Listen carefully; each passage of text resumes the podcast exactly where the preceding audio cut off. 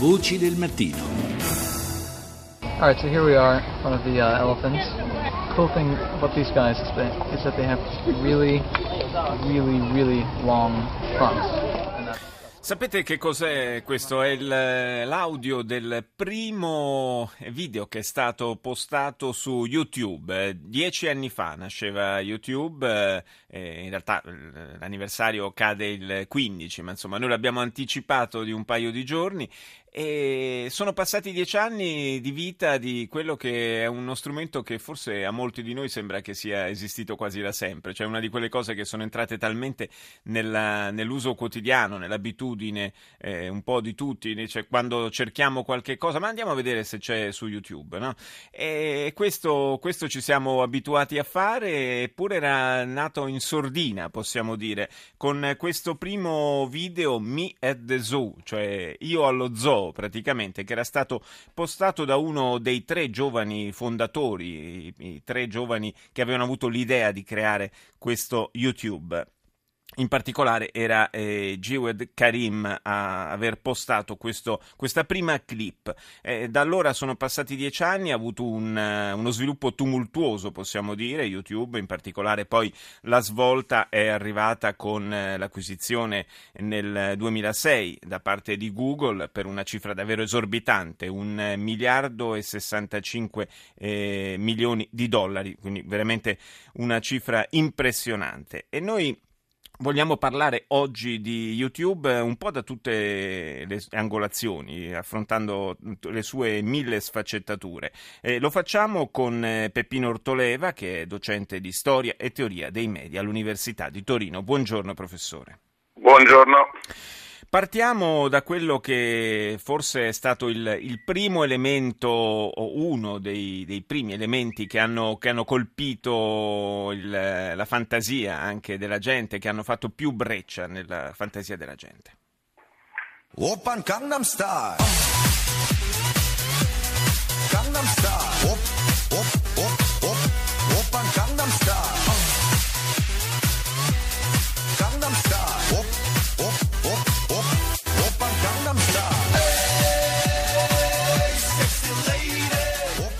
Questo era Gangnam Style del rapper eh, coreano PSY, un, uh, un, video che ha fatto epoca perché è stato il primo a superare il miliardo di visualizzazioni. Attualmente sono i dati più recenti disponibili, siamo arrivati a oltre 2 miliardi e 200 milioni di visualizzazioni. Eh, la musica, dicevamo, la musica è stato eh, uno dei primi elementi a avere un impatto forte sul, su YouTube ricordiamoci una cosa, che all'inizio YouTube, come dice il nome YouTube, eh, tu sei la televisione, pensava di eh, pro- mh, servire soprattutto a diffondere i propri video, i video che le persone facevano a se stessi o agli altri, come Miet Su che abbiamo sentito prima.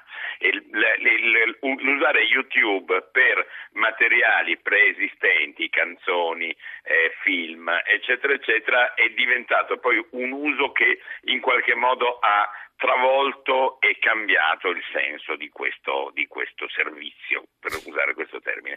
La musica è uno sicuramente ed è uno dei più portanti tra eh, gli elementi che poi hanno, dato, hanno mh, prodotto il successo di YouTube. Tanto più che e, ha cambiato proprio il, il, modo dei giovani in particolare di avvicinarsi alla musica, di fruire della musica. Adesso moltissimi giovani l'ascoltano soprattutto attraverso questo canale. Sicuramente, sicuramente, perché eh, intanto è musica con immagini, Il, l'esplosione dei videoclip data dagli anni 80-90, ma bisognava guardarli in televisione, invece con YouTube noi possiamo vedere tutti i videoclip che vogliamo nel momento in cui lo desideriamo, ammesso però che la casa produttrice lo permetta, perché questo è uno dei grandi problemi, di tanto in tanto noi andiamo a cercare la nostra canzone preferita su YouTube e troviamo che non c'è più perché sono stati revocati i diritti e eh, YouTube non ce la può, certo, ce la può certo. trasmettere, anche questo succede. Però sicuramente, sicuramente c'è questo e c'è il fatto che YouTube ha decretato il successo istantaneo di canzoni che magari eh, attraverso la classica vendita di dischi o anche attraverso la televisione non, avrebbe avuto, non avrebbero mai avuto successo. Ed è stato anche un grande veicolo di promozione per nuovi artisti, come sentiamo. Hi, what's your name, darling? My name is Susan Boyle. And how old are you, Susan? I am 47. I dreamed a dream in time gone by.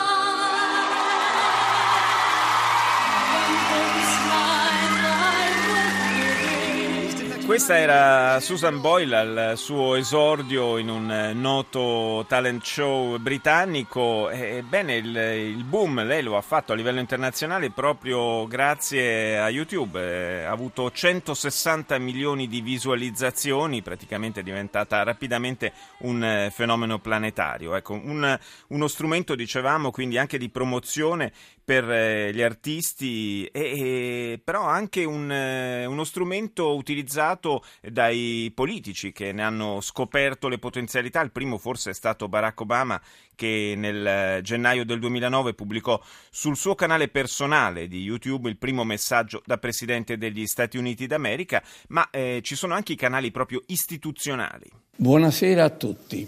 Il messaggio augurale di fine d'anno che ormai dal 2006 rivolgo agli italiani, presenterà questa volta qualche tratto speciale e un po' diverso rispetto al passato. Innanzitutto... Questo era un, uh, l'ultimo messaggio da Presidente della Repubblica di, eh, dell'ex capo dello Stato napolitano, evidentemente era il canale istituzionale della, eh, eh, del Quirinale per l'appunto, ma eh, sono tanti i canali di questo tipo e il eh, professore eh, Ortoleva, insomma, la politica ha tentato più volte di sfruttare questo mezzo. Sicuramente, YouTube, eh, eh, YouTube, ospita di tutto e sicuramente ospita moltissimo anche quello che incuriosisce le persone, cioè quello che fa notizia giornalistica, per cui i politici, eh, così come cercano di usare i giornali, hanno cercato di usare YouTube, creando anche i loro canali istituzionali. C'è però da dire una cosa, la, la, la fruizione di YouTube non è una fruizione lineare come vedere un film o anche come guardare la televisione, che è una cosa diversa, ma comunque è lineare. La fruizione di YouTube è una fruizione saltellante, per usare questo termine, sì. cioè è difficile che una persona eh, vada su YouTube, guardi solo una cosa e se ne vada.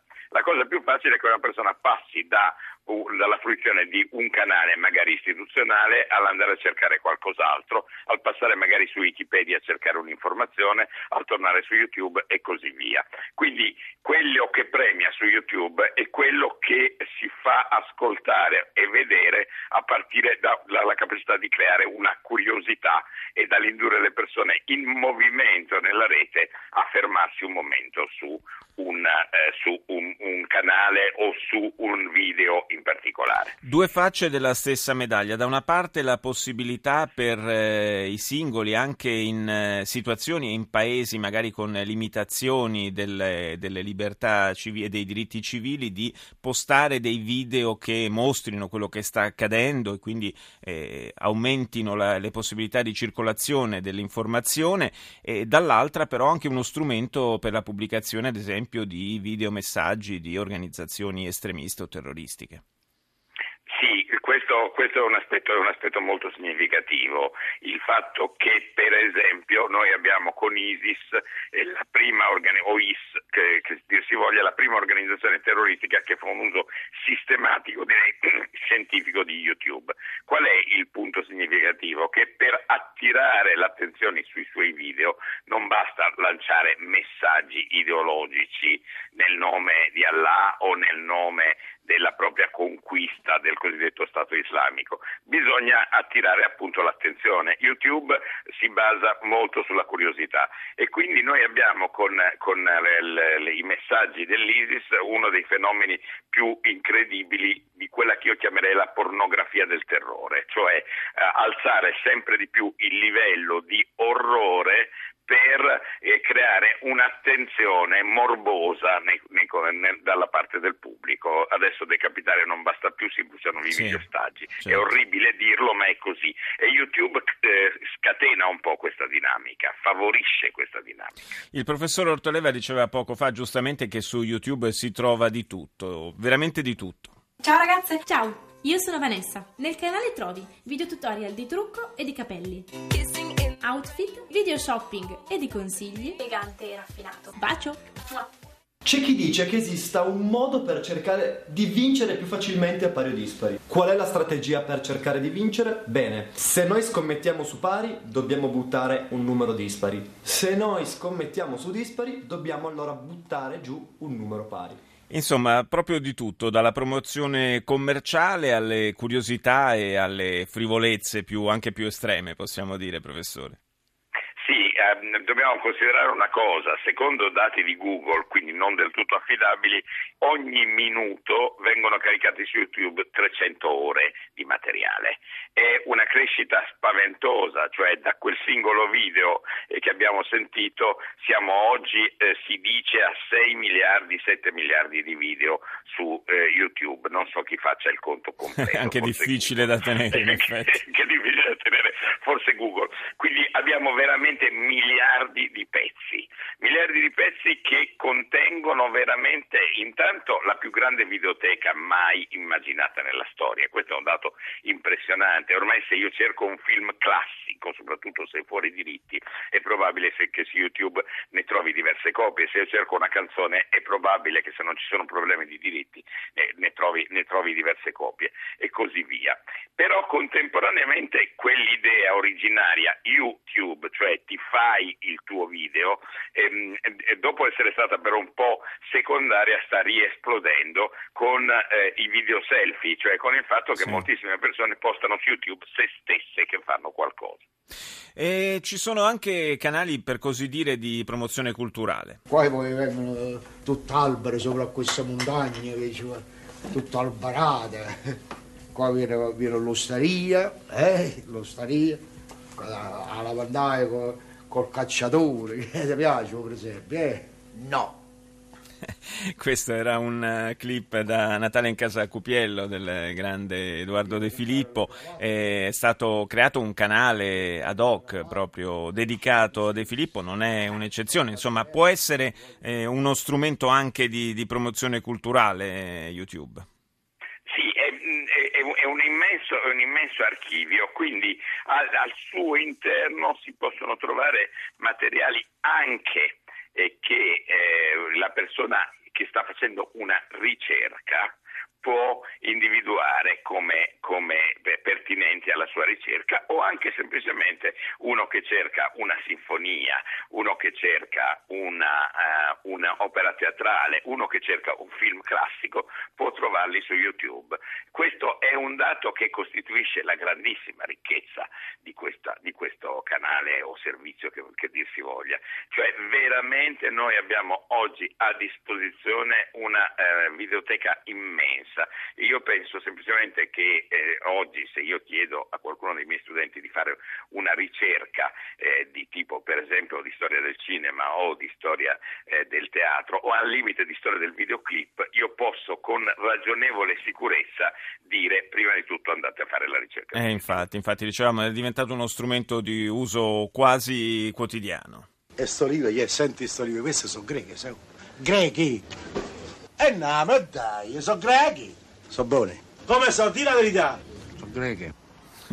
Questo era da, eh, da, Portalco, se non sbaglio, dal film di Carlo Verdone, eh, una clip abbastanza famosa. Eh, dicevamo dei film, eh, sì, i, i, film fuori diritti, ma il problema è il copyright invece dei film che i diritti ancora li dovrebbero, per i quali dovrebbero essere pagati infatti in molti casi noi cerchiamo un film e vediamo che eh, troviamo scritto che la casa produttrice non autorizza l'immissione su YouTube. Però va detto anche che ci sono operazioni diverse, per esempio l'Istituto Luce ha deciso di immettere più di 30.000 eh, clip, per usare questo termine, della documentazione immensa che l'Istituto Luce ha dagli anni 20 sulla realtà italiana eh, su YouTube per l'uso gratuito. Cioè, quindi ci sono anche istituzioni che hanno fatto la scelta politica e culturale di immettere parte del loro archivio per la visione gratuita su YouTube, considerando che tutto sommato sì, certo, perdono qualcosa in diritti, ma la loro presenza culturale in Italia e nel mondo, nel caso dell'Istituto Luce, aumenta enormemente. Ci sono anche stati tanti casi di giovani mm, che hanno lanciato segnali di disagio trasformati in immagini su YouTube. Sì, sì, anche questo. Naturalmente, naturalmente la, la, presenza su YouTube dà l'impressione di eh, avere e di suscitare un eco molto significativo per le, le, le cose che si dicono. Siamo in chiusura, io ringrazio il professor Peppino Ortoleva, docente di storia e teoria dei media all'Università di Torino, linea al GR1, noi ci sentiamo più tardi.